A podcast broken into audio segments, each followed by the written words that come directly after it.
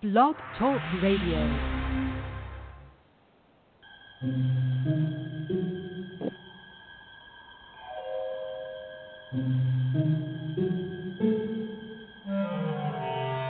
Archangels, ghosts, and Bigfoot. Oh my. It's just another night for Supernatural Girls. Real stories, real answers to life's biggest supernatural mysteries. And now for another exciting interview with paranormal experts from this world and others. Here's your host, paranormal researcher Patricia Baker, on the one, the only Supernatural Girls.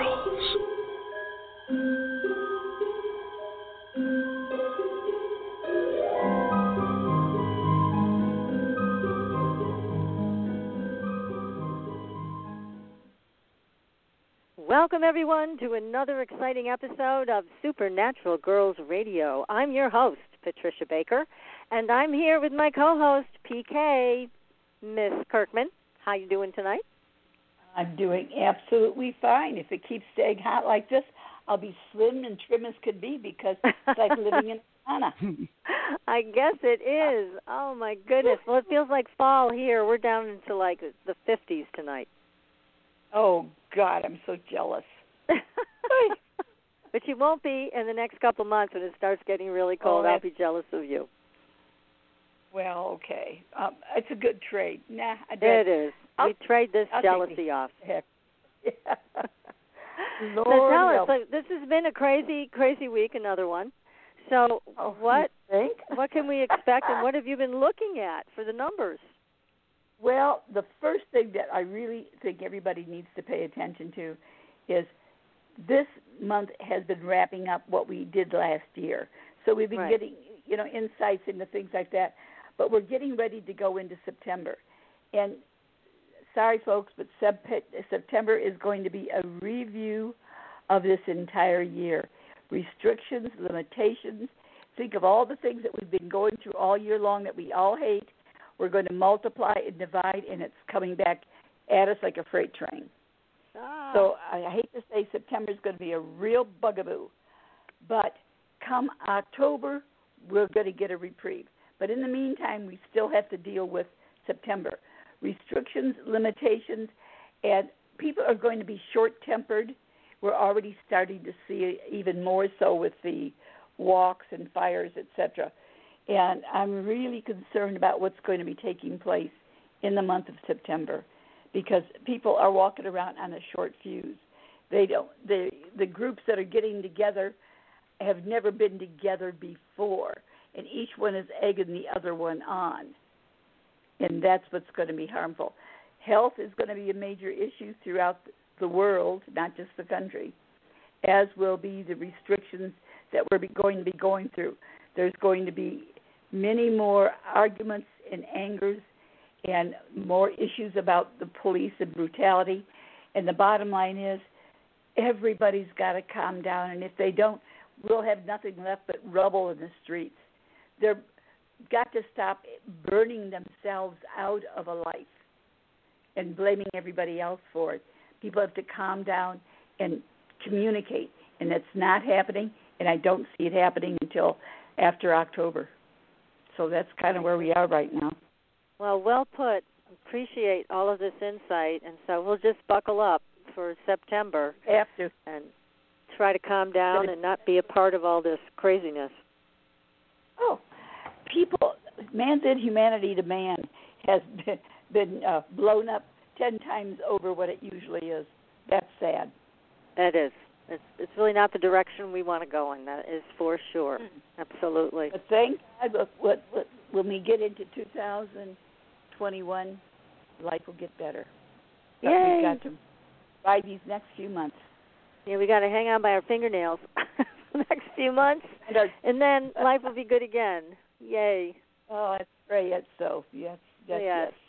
Me too. Well, I, I want to direct everybody over to our Facebook page. Make sure you like and follow us there, and on Twitter, we've got some great stories to share. They're all on our Facebook page, and we have something else to announce. I just wanted to make sure everybody knows this that our guest, who's been on a number of times, Ed Edwards, and researcher John Kruth, who is from the Rhine Center They are both going to be on Coast to Coast tonight, and that if you got to be a either an early riser or somebody who stays up all night to see it or to listen to it, I should say, three to five a.m. That's when they're on, and as you know, Ed and John both have been terrific guests on our show, and Ed's going to do a live demo just like he did here. So if you want to catch it, that is tonight, 3 to 5 a.m. So let's get down to what we're doing because we've got two fabulous guests. My dear yeah, friend. Renee Barnett. Yes, she's joining us. And now, everybody may not know this, but Renee is very famous. She is a veteran television producer. and she's laughing. Specialized, true, specializing in entertainment special series, documentaries, reality-based programming. She does it all. Now, Renee has produced hundreds of hours of really good television, including Ripley's Believe It or Not, Unmasked, Exposing the Secrets of Deception, Strange Universe, Places of Mystery, Guinness Book of Records, Primetime Conspiracy with Jesse Ventura, and many, many others. She is returning to her radio roots. Well, actually, she did that 13 years ago when she established and launched Night Vision Radio, which is an excellent sister radio show. And she did a weekly show covering conspiracies, hidden history, and the paranormal. And now she's relaunching mid September on KGRA Radio. So be sure to make a note of that. You don't want to miss Renee's new show. And we are also joined by James Martin, who is a British historian. He is calling in from the UK tonight. It is very late at night there, and he's had a lot of coffee just to be with us. So we're very honored. He's an economist and lecturer with experience in the field of paranormal investigation. Now, James has been a member and investigator of the Worsley, I hope I'm saying that right, Worsley Paranormal Group since its founding in 2003.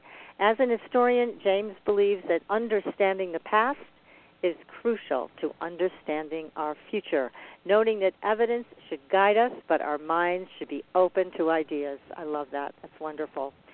So I'm going to introduce our guests tonight, both Renee and James. Welcome to the show. How are you both? Hi there.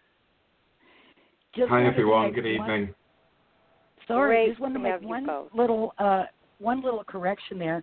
James is actually joining us from his home where he's recently moved oh, in sorry, Southwest he's in France. I am so sorry. That's right. He's even he's even staying up later than I thought. France, that's right. Isn't that like really? another even hour? further Oh, my away. God. Ah, Yep. gee, Bless your heart. Yep, that's right. that's right.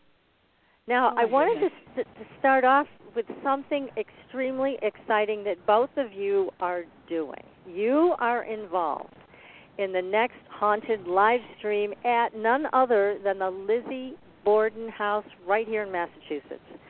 So this is a do not miss event, everybody. You can join in for 19.99. It is going to be great, and I'm going to let you both take it away and tell everybody what this is about.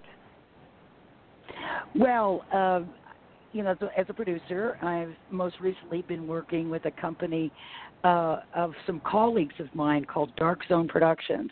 And back in May, we were the first ever to do a live streaming event that went 24 hours a day and went all over the world. It was fully immersive, fully interactive, and we did it from the real house that was portrayed in the Conjuring movie. Uh, it was very exciting and fun and popular with our viewers, and so we decided to do it again.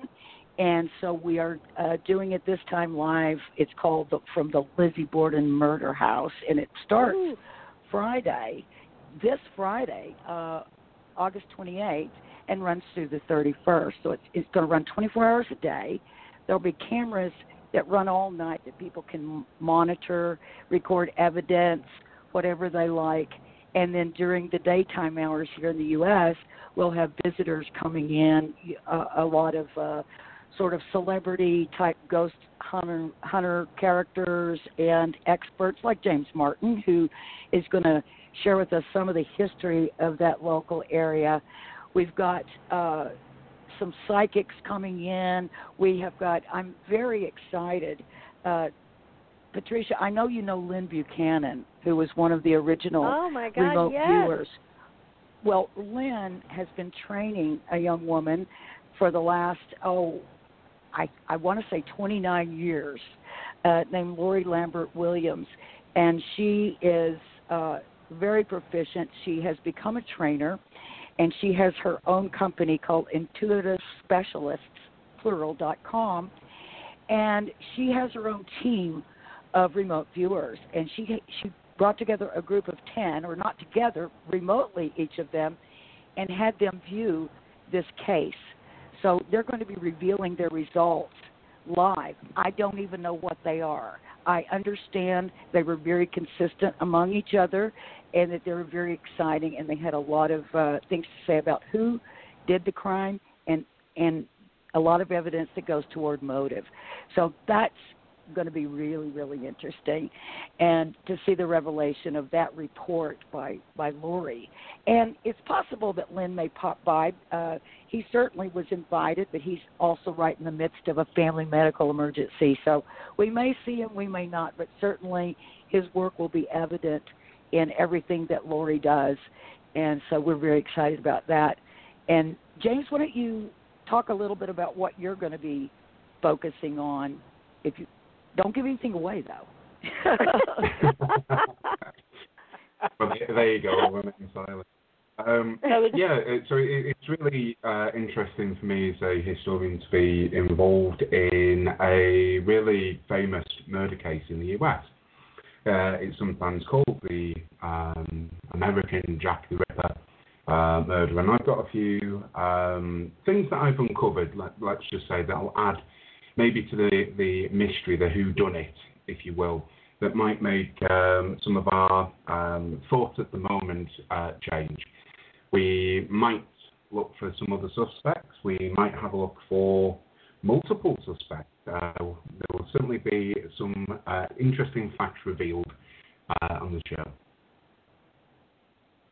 Oh, yeah, I can't and this wait time, for this. And another thing that we're having this time that we did not have last time and got so many requests is we're also uh, simulcasting with Spanish subtitles. So we'll get even more of the world involved uh, in this live stream, and and I'm so happy that we were able to offer that this time. We had so many requests, so should be a big crowd. Uh, we had a lot of community forming uh, at the last one that still exists. Uh, you know, forming little special rooms on Facebook and and all that. So we've got a lot of people that are kind of following what we're doing, and we're hoping to gather up even more because we're having a lot of fun.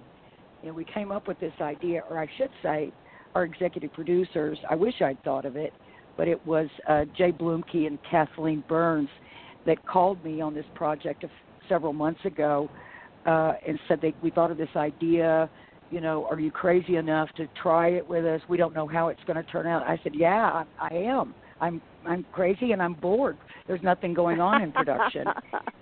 There's no shooting or anything. So I said, let me jump right on this. And I swear it nearly killed us, and I can't believe I was crazy enough to do it again. Uh, but we're all so totally enthralled with the story and really involved in, in putting on a good show that it's it's been a lot of fun. It's well worth uh, the missed sleep. You know, I'll catch up next week. On Tuesday, I'll be unconscious completely, so I'll make up for Zombie time. state. Well, we're going to be doing, you I know, can an send some investigation. coffee, Renee. Bye. Yeah, oh, I do. I do. I need to go to the PMU cafe and have a nice uh, cup of strong French coffee.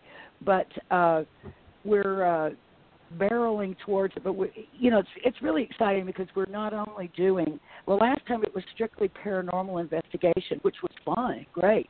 This time it's also a murder investigation. So we're doing, you know, a murder investigation and we're doing paranormal investigation. So in Yeah. combining the It really is in such a paranormal area as well. That's right. That's right. The, the, And- the, and- the entire area is renowned for uh, paranormal activity. Um, you know, just outside the Bridgewater Triangle. Lots Oh, of that's uh, right, murders. and- uh, yeah. Yeah, that's a That's very, you, very Patricia. special supernatural area. That triangle here. Yeah, yeah, we're going to be talking about that area uh, also during the event. But uh, you know, we have uh, an expert on the Bridgewater Triangle and sort of some of the paranormal activity around that area. But also, James has uncovered some really interesting, kind of bizarre stories and facts uh, from that time period. I mean, it was 1892, and you know, we had during that same time period the Jack the Ripper murders and also the uh, serial killers of the Chicago World's Fair by a, a guy named H. H. Holmes. And so we decided also to have one sort, someone sort of look at that time period uh, astrologically, and it turned up some very weird things and in um, you know conjunctions of planets and things like that that don't come around except every 500 years and things, and then also some things in Lizzie's personal chart for August 4th, 1892, uh, 1892 which was the day of the murders. It was also August very 4th, odd. no kidding. Oh my goodness, that's yeah. my birthday. Not 1892 though. My birthday. Happy birthday! You just yeah. passed. Yeah. now you're I also going to have know. Tony Rathman with you, right? You're going to have Tony. Tony Rathman and Cherie, his wife, are, are going to be with us. They're a ghost hunting couple from Arizona. They uh, have that crazy uh, haunted Ghost hospital box. over there. Yeah. Well, yeah, and they they they have a paranormal school, a ghost hunting training school, at this extremely haunted old hospital. I mean, just looking at it scares me. But they give classes there, you know, where they train people uh, to use ghost hunting equipment and how to approach a potentially haunted area and all kinds of things and their whole family the kids too get involved in it and they're just amazing. But yes his major thing in in my book is his what he calls his evox which is a souped up frank box or spirit box.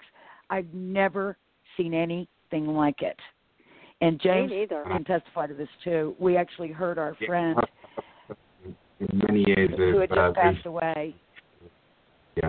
Isn't that great? You know, Tell I that just had a session James. with him. I'll share this very quickly. And Oh. Becky came through numerous times. oh really Yes, and, and I could tell Oh. it was her, and it was it was amazing. So I highly recommend him to people now who want an experience like that because he is wow. Excellent, and I'm so grateful because I met him through you, Renee. But tell everybody how they can sign up and pay for this uh, four-day experience. How can they do that? You can go to uh, it, to our website. It's called the Dark Zone, the Dark Zone dot TV, and on the front page, just have a look. It'll show you how you can register and buy your ticket. Uh, it, it's also on the Dark Zone Facebook page. Information is there, uh, but we're pretty easy to find. And uh, so just go to the Dark Zone uh, dot TV, and you'll get everything that you need there. If you have a problem, of course, shoot us an email through through the Dark Zone, and we'll help you out. But it should be quite simple. Well, Yep. it's going to be a very exciting weekend for anybody who signs up for that. I highly recommend it. I know the last one was tremendously exciting, and new things happened, and new insights came well, you about were with as us a on the result. last one. I was, and I were just had a ball Yeah. with that. It was so much fun. So everybody, have to get make you sure back. you go to it. Yeah, yeah, I yeah. We'll, was- we'll have to get you back on another one. yeah, well, this is great. I'm I'm I'm all for it. But in the meantime, everybody, make sure you go to the darkzone.tv and sign up for this. You won't be sorry you did. It's going to be an exciting weekend for you. And oh, now thank we you, should Patricia. probably get to our topic for tonight, which is another exciting situation. And you guys are the experts. Now, as I mentioned off air, we have never talked about this on our show before. So this bloodline of the Holy Grail is new in our show to our listeners, and it's a fascinating topic. It is one of the very coolest topics I've ever read about and I've ever heard about. So I'm going to let you guys explain exactly what is this? Are there heirs? Are there people walking around today that are descendants of Jesus and Mary? Tell us what is this Holy Grail, this bloodline? Well, you know, it's interesting that we just mentioned uh, Tim, uh, Jay. Uh, I mean, I'm sorry, Tony, and his Evox, and the fact that you know we heard our friend Tim Wallace Murphy actually speaking to to us about two months after his passing, uh, when I happened to be over in France uh, with James and other friends, and I was uh, connected with Tony Rathman at that time, and I asked him if he could contact someone, and he said, "Well, that's not exactly what I do." He said, "What I do is I go to haunted places and I see, you know, who's there and wants to speak." And um he says, "But you know what? I'll give it a try."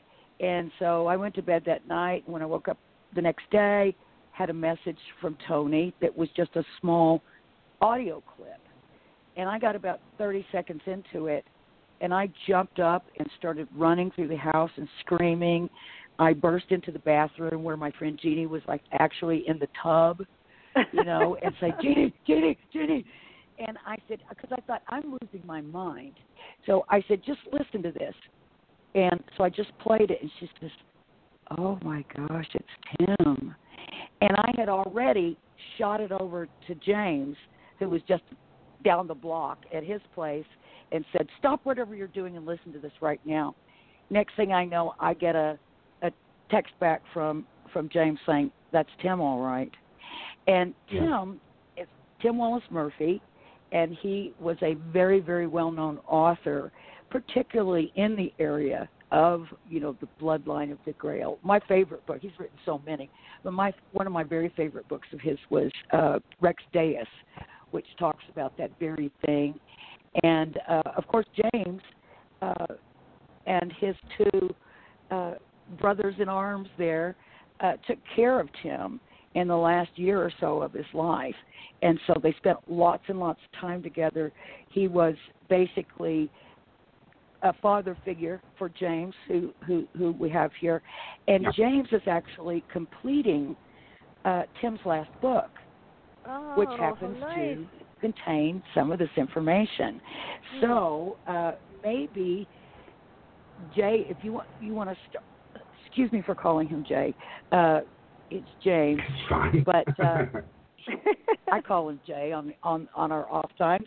And uh, anyway, I wonder if you'd like to sort of explain a little bit about that bloodline thing. I know you and I kind of see it the same way, and but of course there is that idea about the Sinclair family and uh, people like that who you know yeah. people have claimed to be in the direct bloodline of Jesus. So you want to take it? Well, yeah. Uh, uh, I was preparing some notes for the uh, show, and uh, I thought, what would uh, what would sum up nicely in a, in a, quote what we're about to talk about? And I found a, a, great quote from Mark Twain, who said, "The truth is stranger than fiction, but mm. it is because fiction is obliged to stick to possibilities. Truth isn't." And really, it's within that that um, I think we'll be looking at some controversial points, but um, there is an idea that there is a um, continuation of uh, Jesus' family um, through a marriage to Mary Magdalene um, and with his children Sarah and James. Um, and a lot of this, uh, yeah, started off with, uh, for me at least, with uh, uh Tim Wallace Murphy again, Rex Deus, which uh, proposed this idea that there was a, a bloodline of Jesus that uh, really continued into the um, uh, various royal families of Europe and then elsewhere, moving into some noble families. So you'll hear us talking about the Merovingians, who were a dynasty in France, um, the Sinclairs, and really the, this idea of um, you know, uh, tolerance, uh, peace, and also some um, really esoteric wisdom was passed down these families um, into the um, uh, into the uh, uh, generations today. So to answer your question, yes, there could very well be uh, descendants of Jesus and Mary walking around with us today. Um, really, a lot of this um, this idea, which I'm sure your listeners have um, read or this idea has been around since uh, before the Da Vinci Code, really in what's called the Nag Hammadi manuscripts or the Gnostic Gospels um, to put them in a different way. And it, it, was in one of the Gnostic Gospels of James um, where he says that uh, these people did not harm me uh, in reference to Jesus. Rather, all was inflicted upon a figure of the rulers, and it was fitting that this figure should be destroyed by them. In other words, it wasn't me that was crucified. Um, you know, Jesus returns to, to James, and this has really opened up a whole range of possibilities. Here in the south of France, we even have a uh, town um, which it is alleged or local rumour, um, and this town is uh, Saint Mary de la Mer, that um, three of the biblical Marys uh, arrived from across the Mediterranean Sea. Um, in fact, St. Mary's de la Mer means the three Marys from the sea. So there's a real rich tradition of a continuous uh, uh, bloodline. And uh, yeah, uh, Renee, I don't know if you want to uh, the, just take on. And and that within that story Saint, Marie de la Mer, the idea is also we hear stories, legends, and see some paintings and and and in old uh, murals and things that depict the Marys or a Mary coming in a boat, either with the body of Jesus or with a wounded Jesus. Not clear. Uh, we've also identified some sites uh, in very oddly in, in Roman Catholic churches in France that depict a, a living Jesus after the crucifixion. Uh, you know the one I'm I'm on about right now, James, where there's the big trifold mural. I, I can't remember the location. I don't know if you want to divulge it or not. Uh, yeah, but sure. Certainly, those those those uh, signs are everywhere, and among many of the locals, you know, they say, well, of course, you know, Jesus was here, and so were the children. They played in the meadow, and you're like, wow, you know, it's just accepted. There are many, you know, sort of um, descendants of of the Cathar people who were, you know, considered heretics by the church and pretty much uh, successfully, fairly successfully wiped out. But there are still some descendants who secretly, you know, keep those same beliefs, and they very much have a, a, a regard for you know Mary Magdalene and and the idea of uh, a marriage between Jesus and Mary Magdalene. Uh, I found well, I that you know. Go ahead. Yeah, I think it's from there that it, there's a really good point, which is uh, Jesus was a um, uh, a Jew. He was um, most likely a, a rabbi. And one of the prerequisites for being a rabbi is A, to be married, and B, to have children. So right. this idea that it, it, it's accepted that you know he's a, a rabbi, you know he must have had uh, children, and in fact, again, the Gnostic Gospels suggest this. Um, now, the, the notion is that uh, under the various uh, Roman, or maybe others, persecution uh, within the Holy Land at the time, um, which in effect had been in a constant state of uh, civil war uh, for at least 750 years previous. Um, this idea um, that uh, Jesus uh, survived the crucifixion um, begins to take a bit more shape when you then start to have a look at, well, where else were the Jewish diaspora at the time? And one of the second or the uh, largest Jewish community outside of the Middle East was actually on the uh, southern French coast. And there was an idea that if he, if someone was fleeing persecution, then you know, the next safest place to be would be in the uh, in the south of France. Now, there were some churches, um, it, it, used to be, and some people believe, that there was only one church, the Church of Rennes-le-Château, that depicts something very unusual. And actually, there's more than one church within the south of France that depicts this. And that is um, the depiction at Station 14 of um, uh, Catholic churches, which usually depicts uh, Jesus um, being taken into uh, or out of um, a, the uh, cave. Now, in the Church of Rennes Chateau, which is um, very much steeped within the bloodline mystery um, when they did a film on this.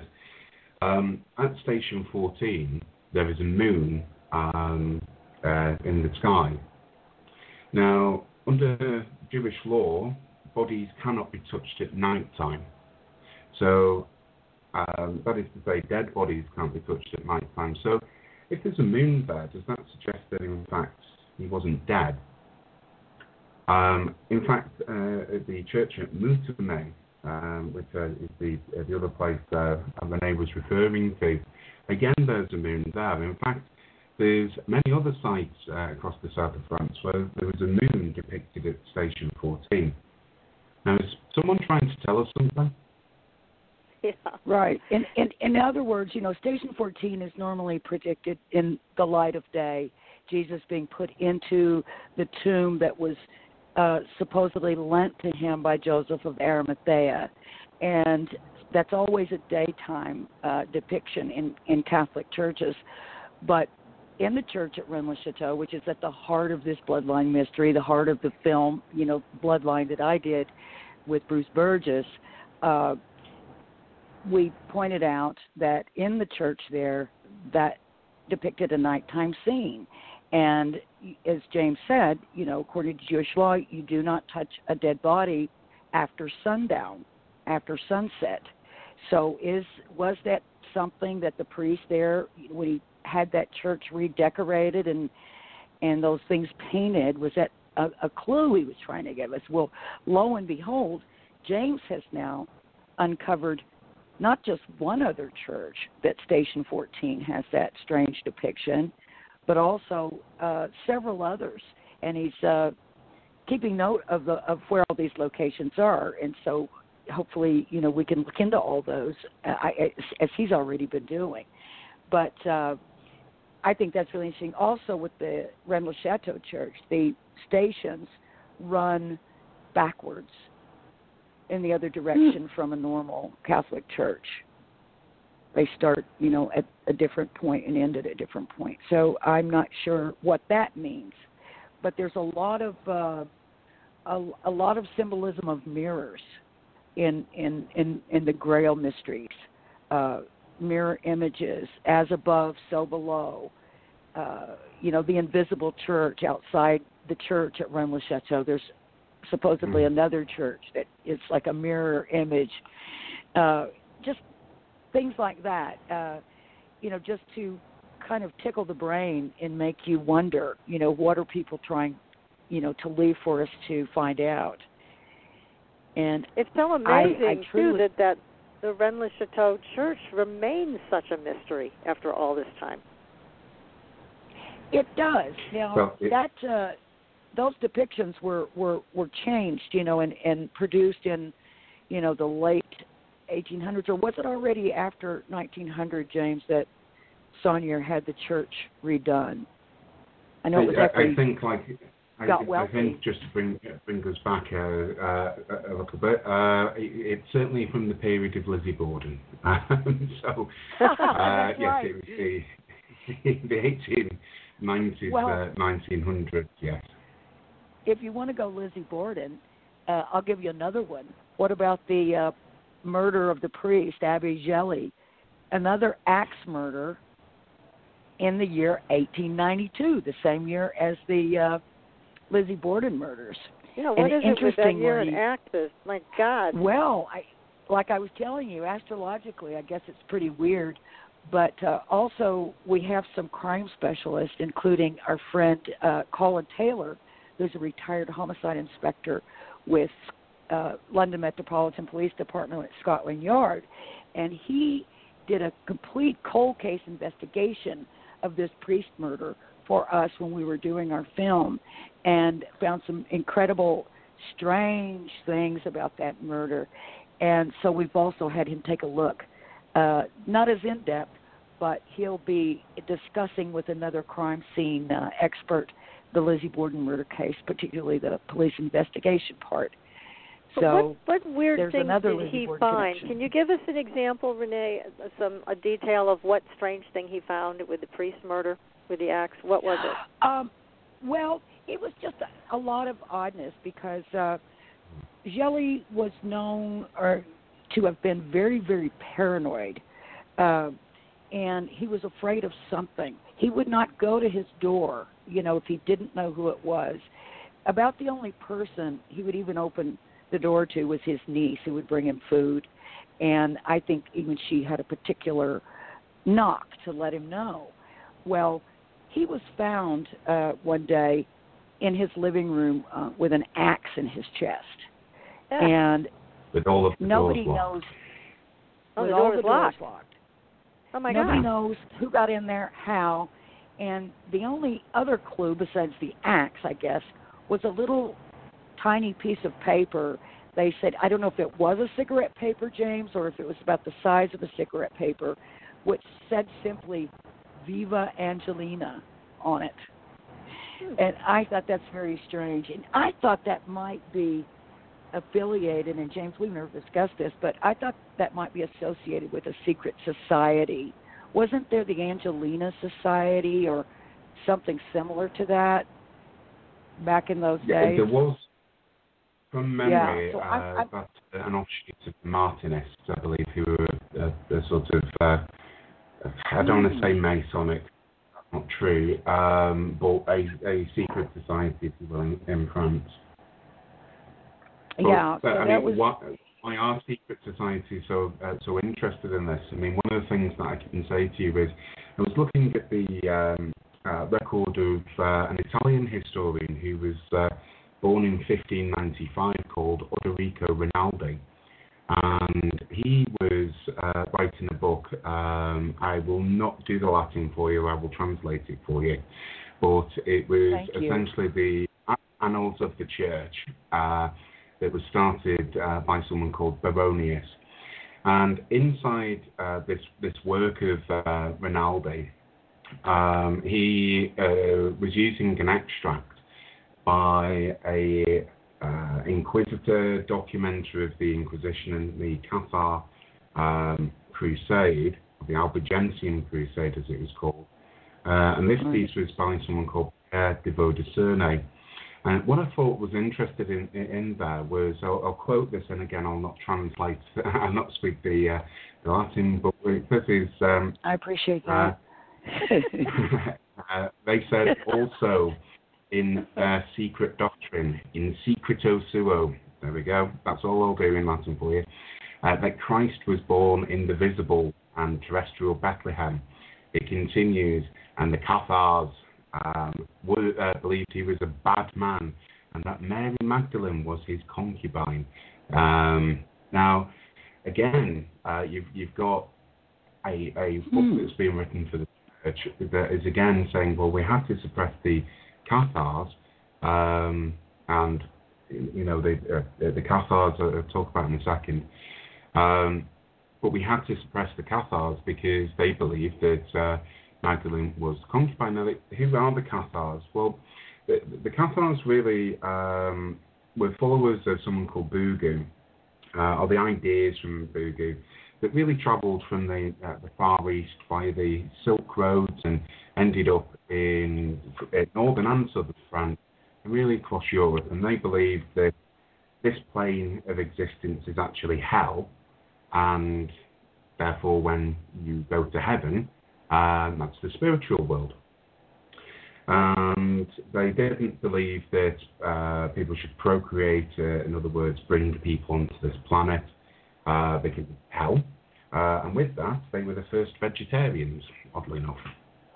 Wow. Uh, so They were very vegetarians in ascetic- Uh, Aesthetic people. you- You know, people may have heard of that group uh, and know it in America as the Bogomiles that Yes. were the follower of that person you're talking about.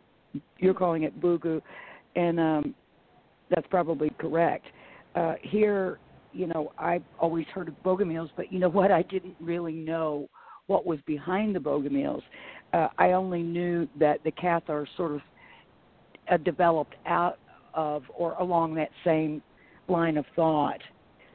But but well, uh, they, go ahead. they believe uh, they believe that um, you know uh, Mary was a, um, a concubine, as I say, the, the partner of, of Jesus. And really, their belief system had been around in the south of France for about a thousand years before they were um, uh, crusaded against and quite horrifically tortured.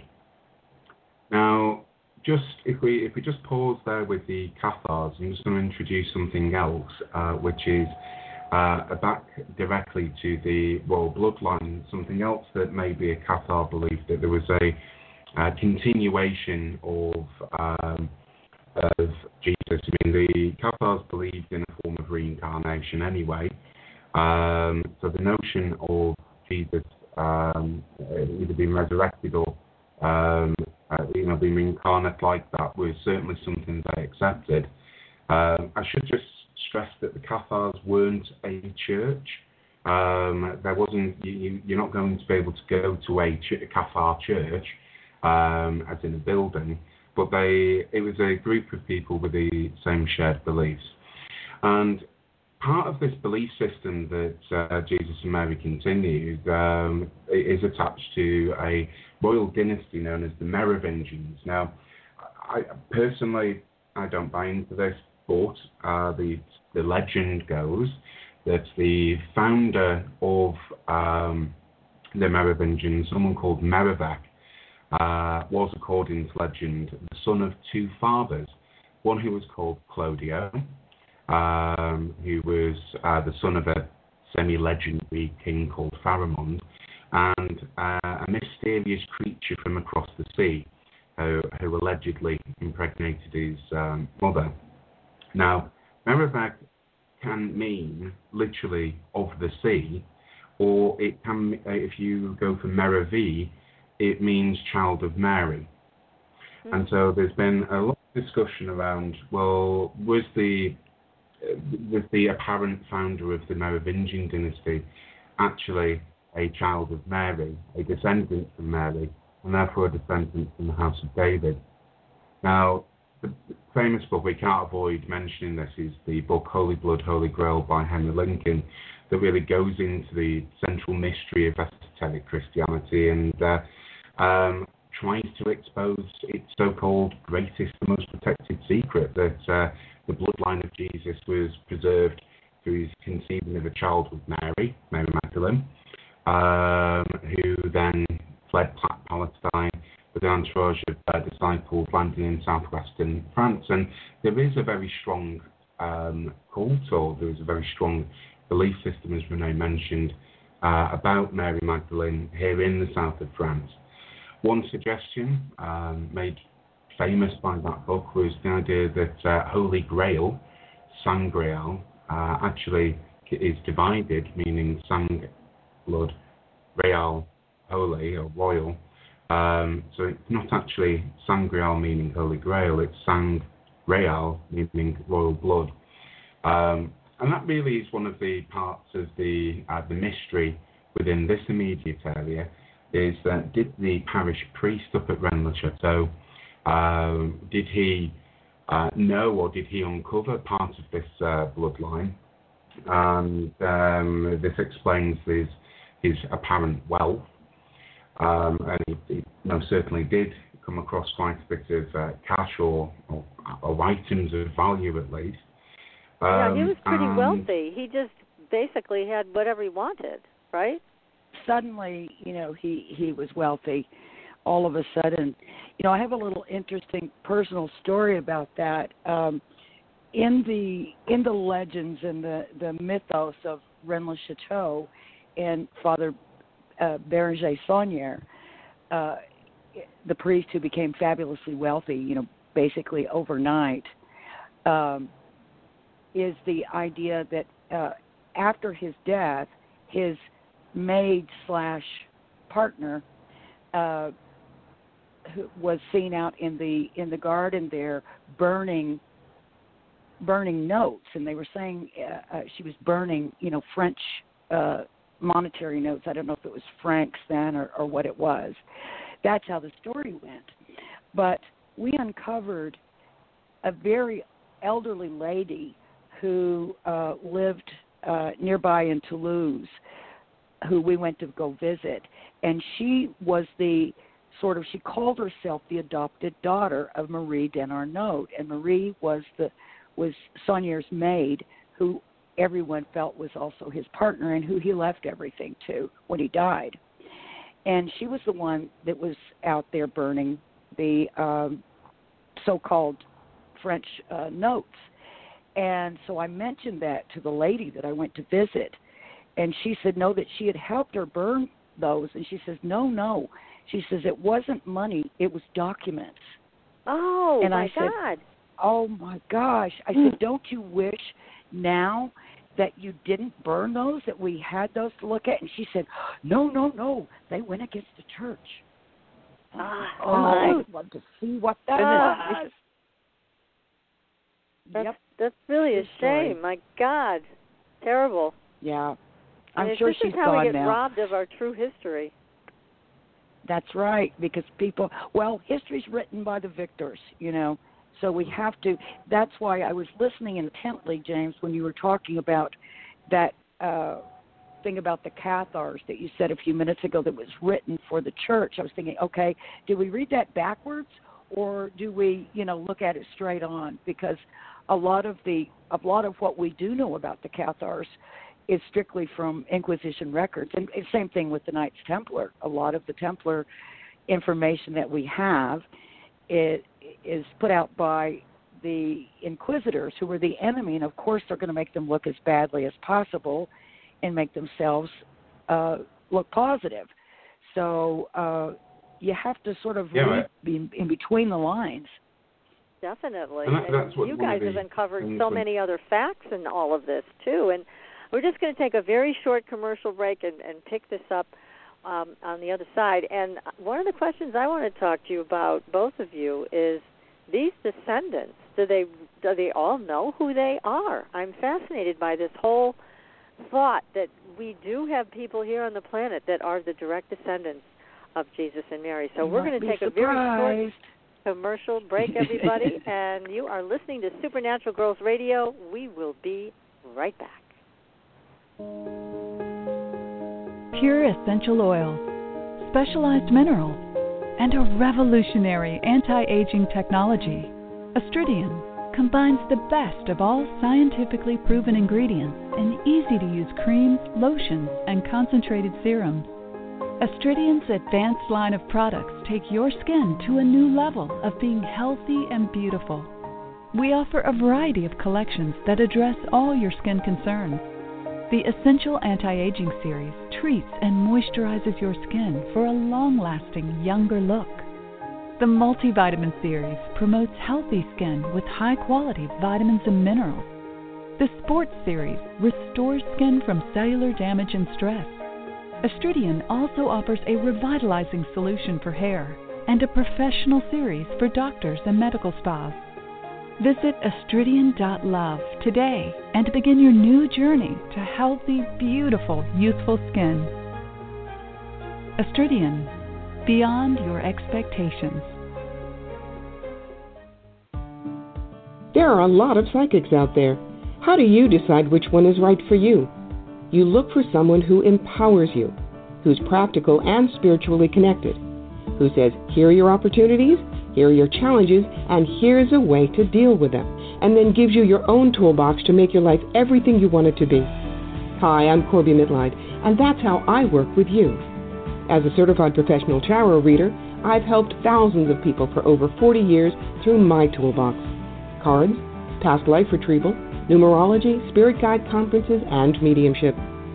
Whether it's career, relationships, finances, or your spiritual road, together we can replace your confusion with clarity. And you'll probably find a little laughter along the way. Visit me at CorbieMitleid.com to find out how to cross your bridge from fear to fearlessness and fly. And tell me you found me at Supernatural Girls for a special gift with your reading. Corbie Mitleid, the practical psychic for catching your tomorrows today. Find me at CorbieMitleid.com. That's CorbieMitleid.com. Your property tax bill. Have you seen it lately? It's frightening. Your property taxes are going up while your home value is going down. It's time to fight back and win. For the real truth about the property tax system, get attorney Pat Quintilian's book, Are You Getting Screwed on Your Property Taxes? How to Find Out and How to Fix It. Attorney Quintilian answers all your questions and gives you the facts you need to fight a property tax bill that is spiraling out of control.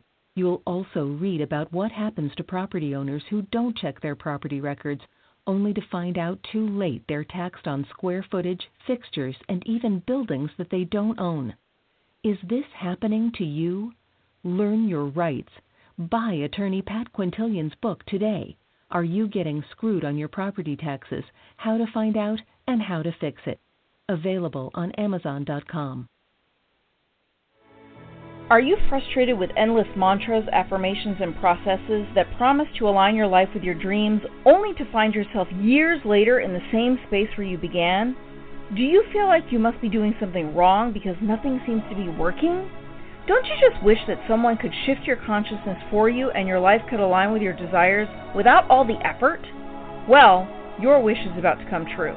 Hi, I'm Carrie Cannon, and I have a gift that allows me to align the consciousness of others to be in harmony with their dreams. The best part is, it requires no particular effort on your part. Upon listening to a consciousness alignment, people have reported instant energy shifts, financial windfalls, soulmate connections, healed relationships, physical healings, and more.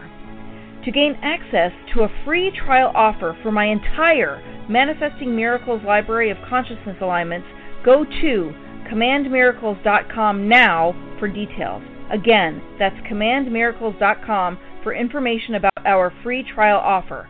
That's commandmiracles.com.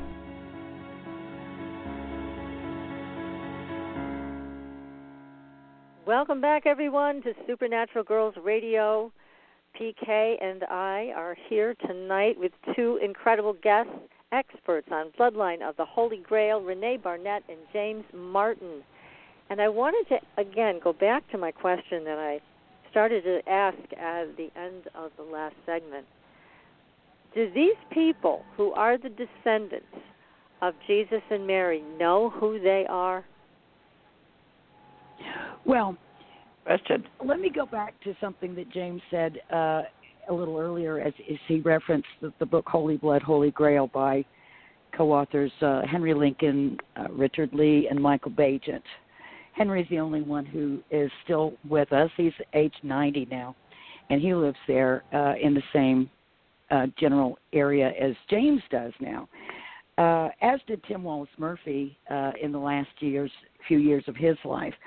Uh, but the book Holy Blood, Holy Grail, you know, started out, uh, you know, by bringing the suggestion to me in 1982 as I read that book. That was probably about the year that James was born. But uh, anyhow, I read that book and I thought, oh my goodness. I thought, oh my goodness, this is so crazy. Uh, you know, this idea of you know Jesus being married and you know Mary Magdalene and the idea that women, you know, are really should be as important as men. You know, because you know, I don't know about you, Patricia, but you know, as a kid, I kind of got the idea that it was a little bit better to be a boy. You oh, know, definitely. because you seem to get a little few extra breaks in life. And the, the idea to me was so heretical at that time that I was like almost afraid to to pursue it. But but I did, and then um, that became one of the facts that we were chasing as we did the movie Bloodline, the documentary that uh, came out in 2008. Uh, we basically took that little group of questions or facts that were stated by Dan Brown at the beginning of the Da Vinci Code. Fact, you know, Jesus was married to Mary Magdalene. Fact, they had children, you know, and created a bloodline. Fact, the bloodline goes on to this day, and there's a secret society known as the Priory of Sion who's protecting this bloodline and their secrets. So that was our thing, and we started looking, and we started, you know, of course the name of Sinclair always comes up, the Sinclair family as being direct descendants, and that sort of started, at least in the public consciousness, with Holy Blood, Holy Grail, with the introduction of this character called Pierre de Plantard de Saint Clair. and uh, or Sinclair. St. Clair, Sinclair are the same mm-hmm. family name. And uh, so we started out looking to see. We did speak to people that were in that family. In fact, our wonderful late friend Tim, uh, one of his main patrons, you know, as a as a struggling artist and and writer, uh, was uh, Niven Sinclair, who passed away just a couple of years ago, and he supported Tim's work for decades. And uh, you know, when you ask Niven, he would go, "Well, I don't know. You know, uh, if I'm in the bloodline of Jesus, you know, I'm I'm, I'm kind of worried about the bloodline. You know, and we were, you know, we would laugh about it. But I've done extensive uh, looking into that as we did in Bloodline, and I know that James has, so I'm going to let him pick it up from here. well, that's your setup. leave, leave the easy ones for me. Um, yeah, the, the, the, to answer the question directly, uh, probably not.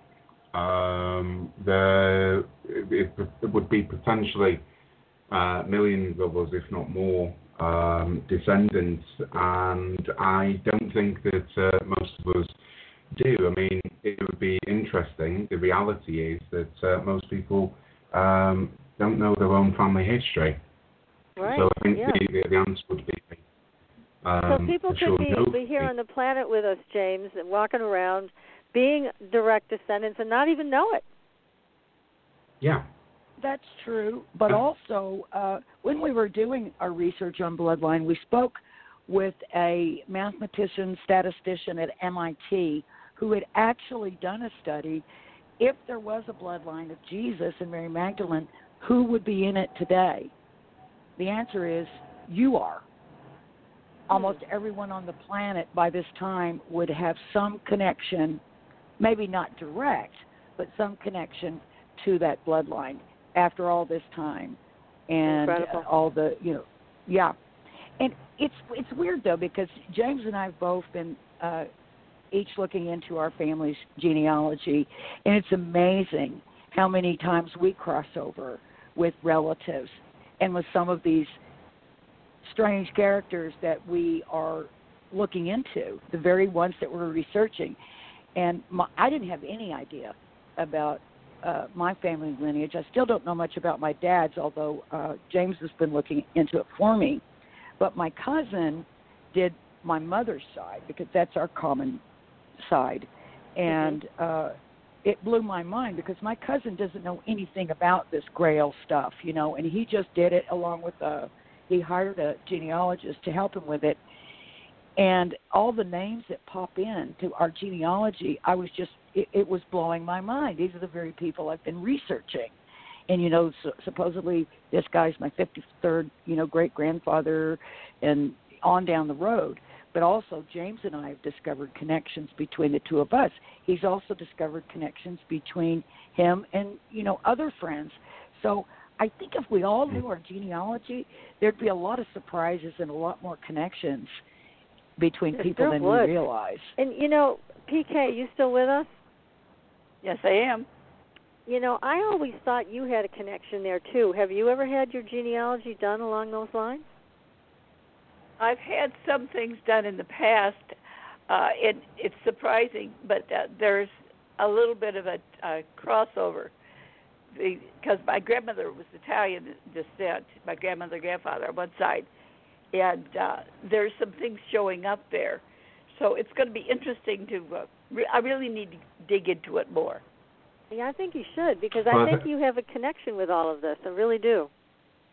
I think that there's more Would that be unites us than divides us, and uh, you know, if we were to look at, uh, Mhm. if, if we were to understand where we all come from, um, then I think we would, you know, we'd appreciate that. I mean, one one of the one of the real questions is, um, uh, did these families um, not necessarily know that they were uh, descendants, um, and say alleged descendants, so as not to offend anyone. Um, but they, uh, you know, did they keep the secret? And throughout history, one of the things that Tim really uh, was pretty key on was looking at uh, the symbology that was passed seemingly from generation to generation. You know, lots of um, very unusual symbology, um, when it wasn't possible to speak out about your belief system, um, you know, about uh, you know any any sacred knowledge that you had, then do we see that in artwork? Do we see that in literature? Do we see it in portraiture, etc., etc., um, throughout the history, uh, throughout our history? And that's one of the interesting uh, points as well. Um, you you have a um, sort of cult of the Black Madonna, which is very prevalent within southern France. I should say it's also around Europe, and this idea that um, you know that, that Mary Magdalene um, was someone of perhaps Egyptian, perhaps Ethiopian uh, descent, and that she was represented within churches um, in a uh, um, in a way that you know represented her as a as a black woman. Certainly, she would have. Um, but you know, also, she would have spoke Aramaic, etc. If I could just interject there, also, uh, there is that certainly that that thought or idea that she might have been Egyptian, Ethiopian, and had darker skin. But there's also the idea of, of the of the dark or the black being occult or secret, and yes. that you know she's the secret Madonna, you know, uh, and that's why she's portrayed as dark.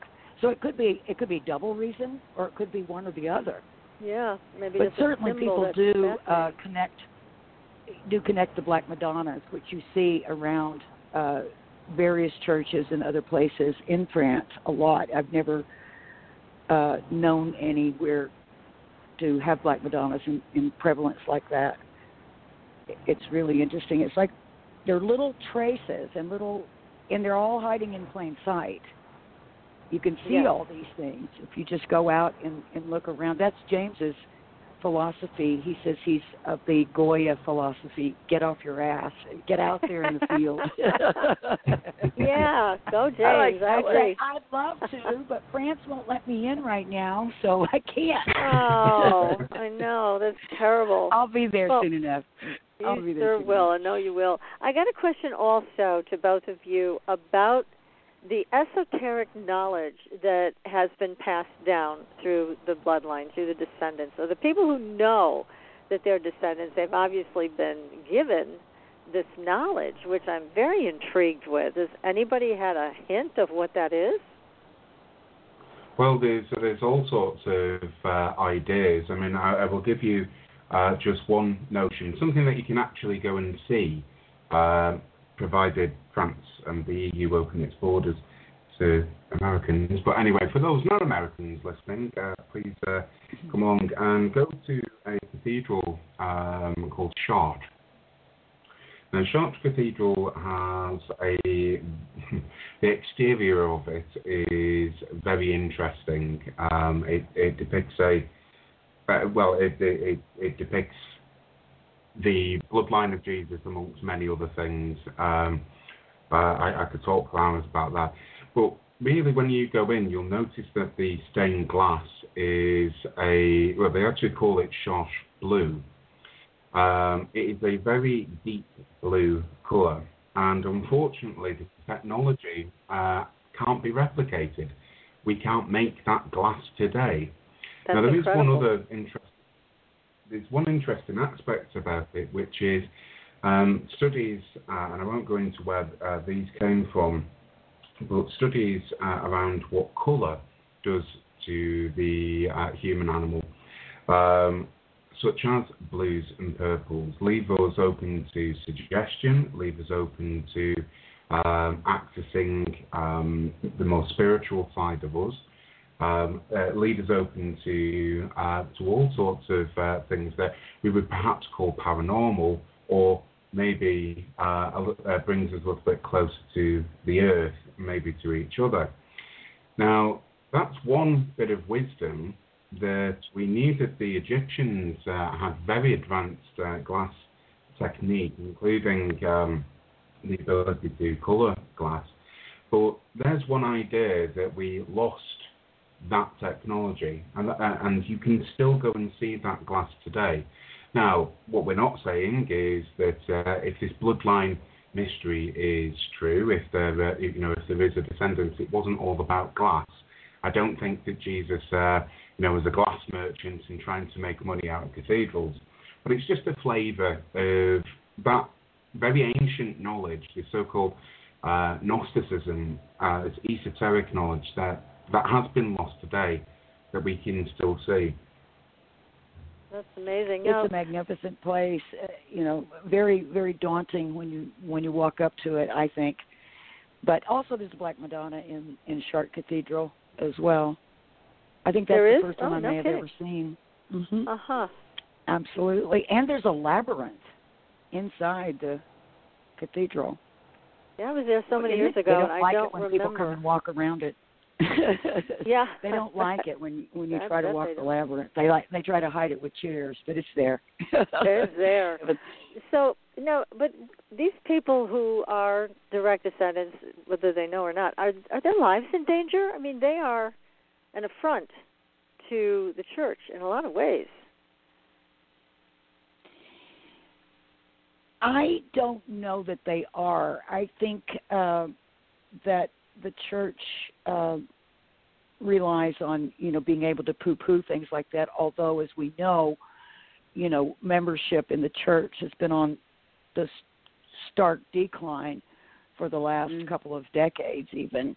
Uh, so I'm not sure about that. I haven't heard anyone. You know, for instance, Niven Sinclair uh, was supposed to have been you know a direct descendant and uh i never heard him. I you know spoken to him met with him stayed at his home and i never heard him express anything like that but just kind of almost mild amusement.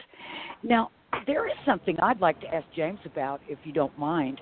Go Uh, ahead, please. is this this supposed member of the bloodline in which uh, our friend tim put a lot of stock and he's called prince michael. I know very little about Prince Michael, but uh, what do you think, James, about Prince Michael? And could you just explain who he is and why Tim put such store in, you know, his identity? Well, uh, Prince Michael of uh, Albany, uh, a very eccentric character, um, to put simply. Um, his apparent bloodline uh, ties in with the, the old princes, the old Sinclair princes, and he claims a direct. Uh, I'm not sure he does claim it actually, to be fair, uh, but it is claimed that he is a, um, a descendant from um, the House of David and uh, and all of this. Um, I think I, I just want to come back to your previous point around uh, uh, Niven. Um, there are, of course, these secret societies that, um, you know, the Priory of Sion, for example. There's no doubt it exists today. Uh, how old it is is uh, uh, perhaps a bit more debatable, but uh, there are those who say, you know, uh, their lives are in danger. I think it adds a bit more to the mystery. Uh, and it's a way of getting people to, to look at them. But generally speaking, I think now that people aren't in, in any danger. But yeah, uh, Tim took a lot of. Uh, Well, we did have we Uh, did have that sudden that sudden death as we were getting ready to interview um, the prince. Um, I mean the the queen's cousin, who was allegedly a member of Lord the Priory of Lichfield, yeah. Sion, Lord Lichfield, uh, who uh, whose home, his family home, is Shugborough Hall, which is a famous uh, location in this bloodline mystery. It has a uh, monument out on the grounds, which is a mirror image of the Shepherds of Arcadia painting by Nicolas Poussin, which figures hugely in the story and has some kind of coded message at the bottom, which people have tried to decipher. Some people believe they have deciphered it. I don't quite think so yet, but uh, you know, uh, it's just another another little mystery. We were supposed to go to Shugborough and interview him for the movie Bloodline, and he was supposedly going to open up his archives for us. Oh. And uh, I was back here in Los Angeles. My uh, partner was over in Paris at the time doing some interviews and shooting for the movie, and he was supposed to head on over to England from there. And I see come across the news, you know, because he was quite a a well-known figure. Not, you know, he was mm-hmm. the Queen's cousin, but he was also a very famous photographer back in the 70s and he was very well known for all these photos of Mick Jagger and Twiggy and all these beautiful model, models with giant afros. If you saw any of his of his pictures and portraits, you would immediately recognize them from from the time. It was he, his pictures were iconic during that time period.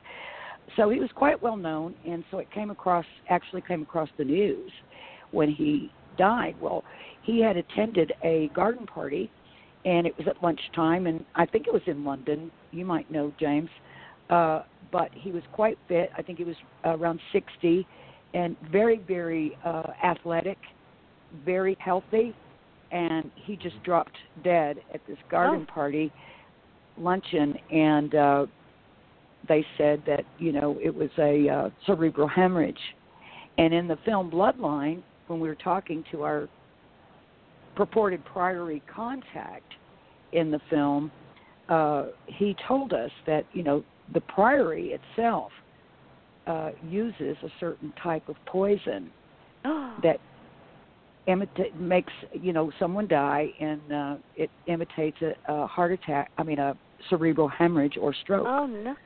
So well, I can I can further that actually from, from mm. a few weeks ago. A friend, uh, uh, David, was uh, visiting, and he'd explained that uh, someone who was pretty key in this uh, this mystery um, had died suddenly of a well, cerebral hemorrhage.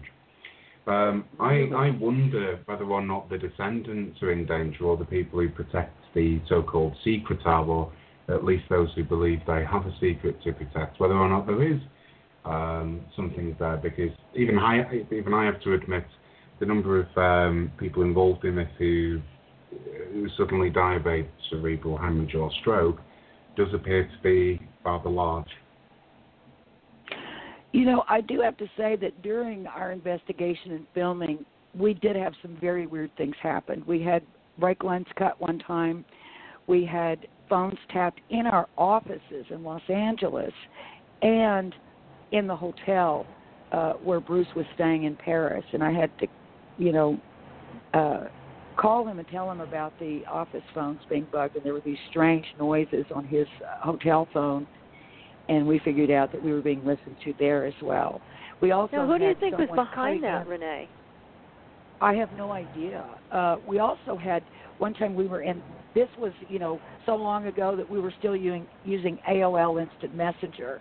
Bruce was in France. I was here at home. we were messaging each other.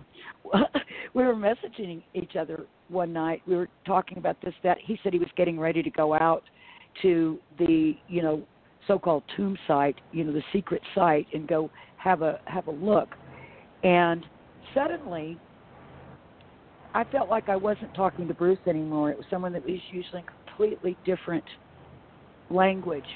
It, but then they were saying things that Bruce and I had talked about, like when we are having a conversation like that and we're not sure who it is because we're not face to face, yeah, we would say, you know, what's the safe word? And it was always the safe word was always a, a word that only he and I would know about. It'd be something usually pretty stupid, like a nickname of one of our friends or something like that. And this person that, uh, but Bruce never did it. I always did it because I wanted him to prove that it was him. And that night, in that conversation, I started getting really wary of who was I talking to. And all of a sudden, that person said, What's the safe word? And I nearly fell over.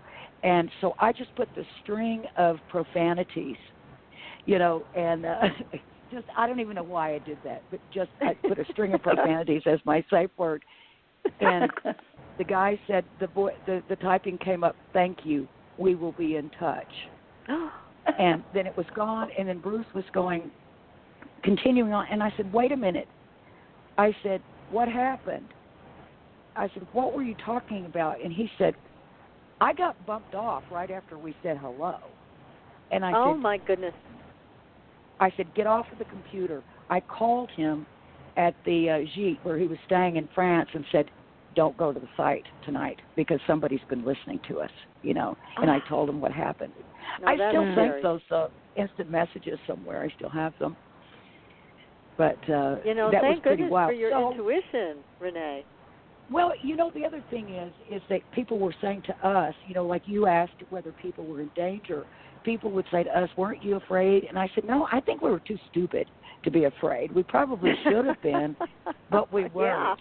You know, and uh, we were just we were on a mission, you know, and that's all we cared about. But you know, probably best when you are looking into things that some people want hidden. Probably best to be a little little careful. Watch your I'd back. say. Yeah, because here's this poor guy that you were going to be interviewing, and he was going to open up his archives to you, and he drops dead of a cerebral hemorrhage, which the secret society group is known to have poison to to do this. I mean, it's gosh, that it's a terrible thing that he was murdered. Like, well, possibly murdered well, who knows? that way. We don't know. We really yeah, don't know. it's a possibility. But it certainly was an odd coincidence, I'll say, that just before we got there, he And it makes you wonder what did he have in the archives that you could have revealed to the world through your film that would have been so upsetting.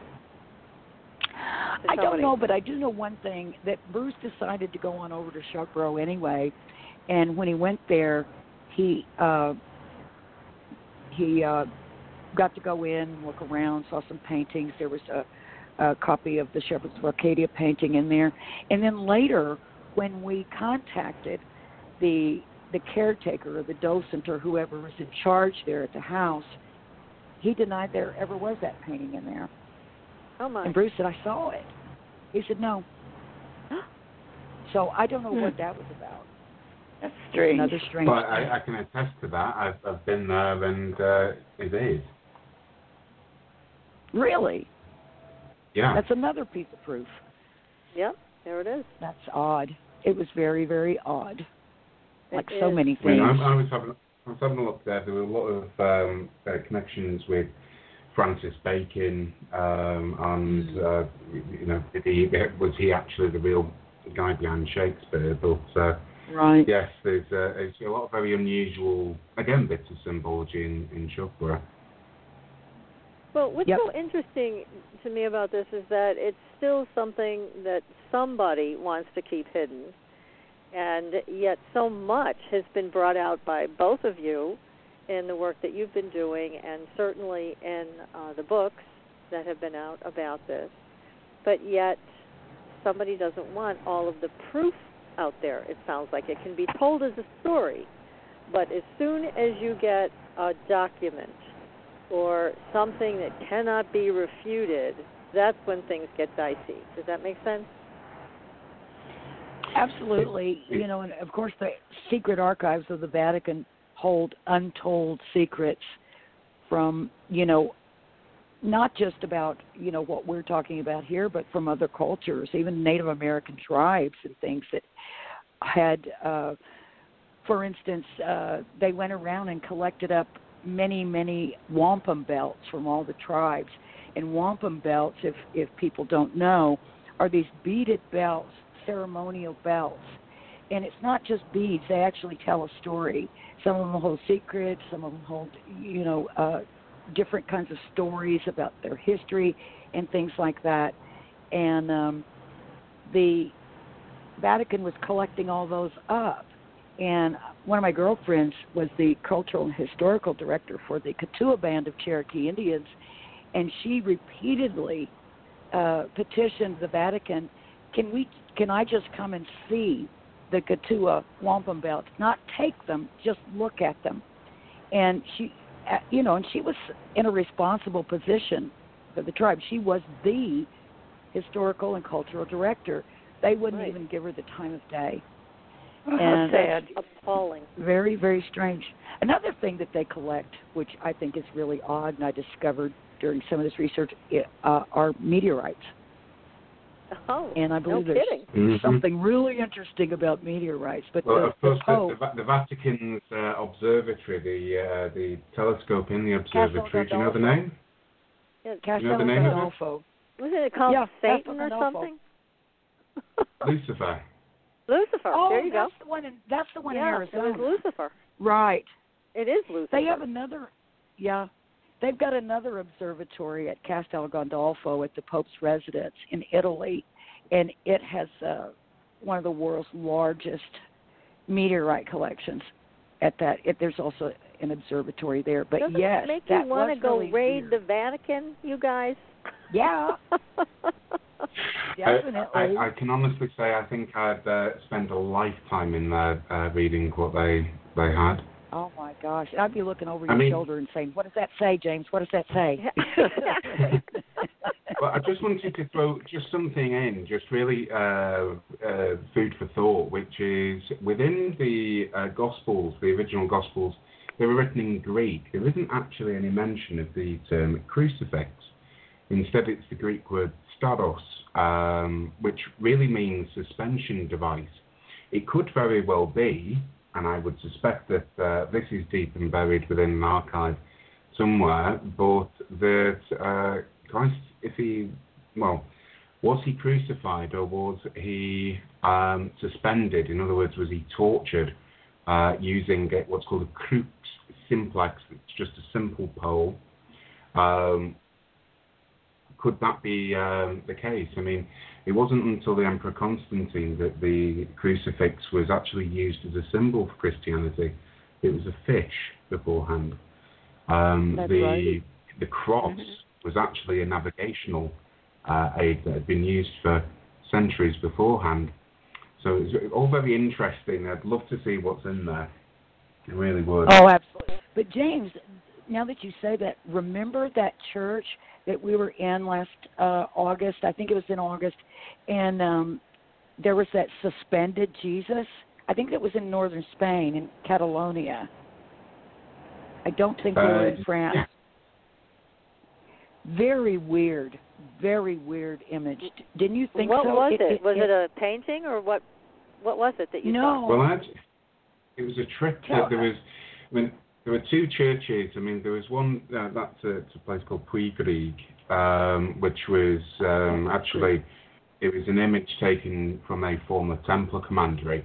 But there was also um, a, another place um, at well, actually from the cloisters at, at the bishopric of Elne, which is just in just within um, France, where there's a triptych, and again Jesus is being washed, um, very much uh, alive, but again sort of suspended in that way. Um, it, may, it may very well be that uh, the crucifix came much later, um, and if he was suspended or he was tortured, could also mean that he wasn't killed.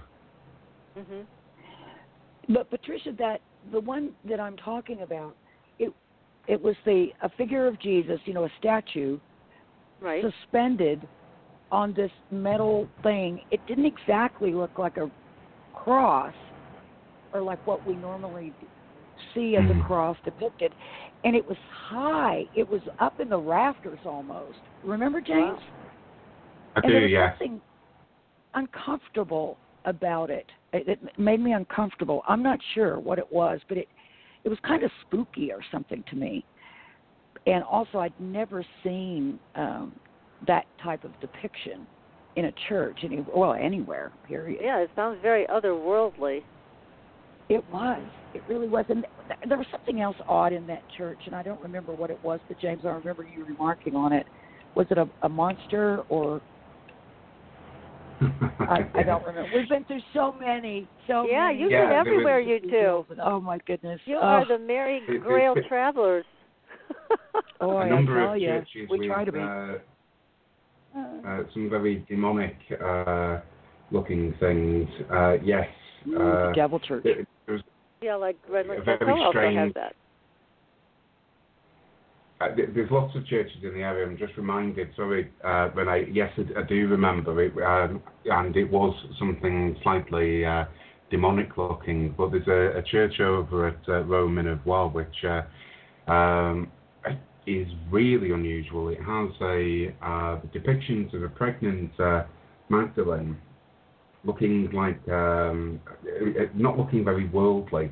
But then, more strangely, right opposite uh, the statue is a piece of stained glass, and in it it says, uh, words to the effect of, um, Come and eat the bread and drink the wine uh, of this demon. Uh, I have made it for you.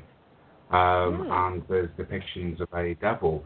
Now, oddly enough, the two um, bishops uh, from the from that uh, church actually became popes. Now, why on earth mm. you would have with such horrendous uh, imagery? I mean, I can't imagery. describe the uh, the imagery, the, um, the, the carvings within there. You know, this is meant to be a holy place. In fact, it's far from it. Um, and again, that's dedicated to Mary Magdalene. So it's just very unusual. That is incredible. Very now, odd. I, I have an idea. I think that you need to get the team of remote viewers that you you have for the Lizzie Borden murder house into the Vatican, and so we can find out what's really there. I think that's the only way we're going to know. Hey, so that's what a do you idea. say? I think I don't know if next... I can talk them into another into another thing. It's quite expensive, and they graciously, because of uh, my relationship with Lyn Buchanan, uh, they graciously agreed to do this for us, uh, even though we couldn't afford them. So uh, that was uh, really, really nice. Whether I can talk them to doing something else, I don't know. I hope Maybe so because interesting enough, they will. yeah, we want to know what's in that Vatican. Darn it! But please, yeah. again, as we're coming down to the end of the show, this has been so wonderful. Again, thank you, James, for staying up so late. And Renee, I know you're just swamped getting ready for the Lizzie Borden Murder House to debut. But please tell everybody again how to sign up for this incredible event. Just go to thedarkzone.tv, and that's our website. The front page will tell you everything you need to know. Just click in there and get your ticket, get your place, and I hope to see you all there. I'll be there. You'll see me in the chat room, and, and I'm interacting all the time, and as are the other people. We're a very, very small team, but we're very, very active.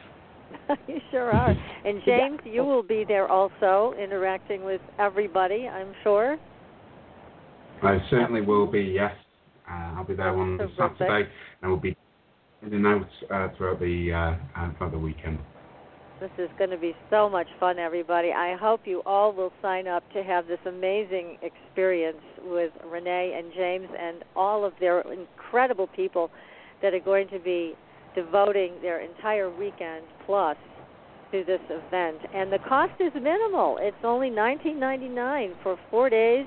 And Renee, you said you're going to have a preview up on the internet tomorrow. Is that what you said? Tomorrow night, go to thedarkzone.tv or the Facebook page for the Dark Zone, and you can see our uh, our early preview. It's only you know going to be short, but we'll be there. There'll be stuff going on. We'll say hi.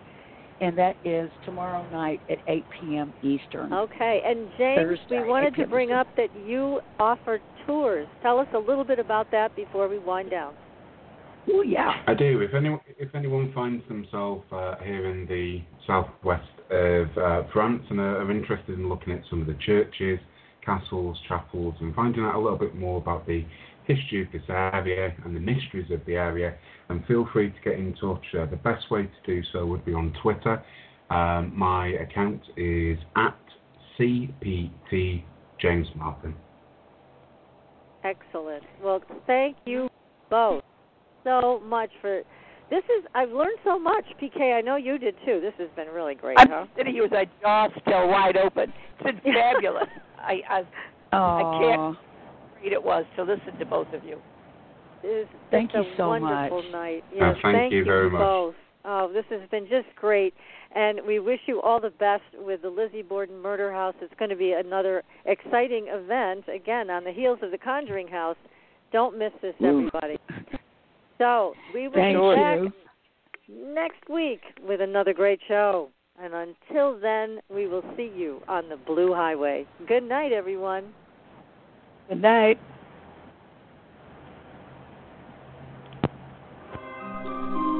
Thanks for listening. Tune in next week for another radio adventure with Supernatural.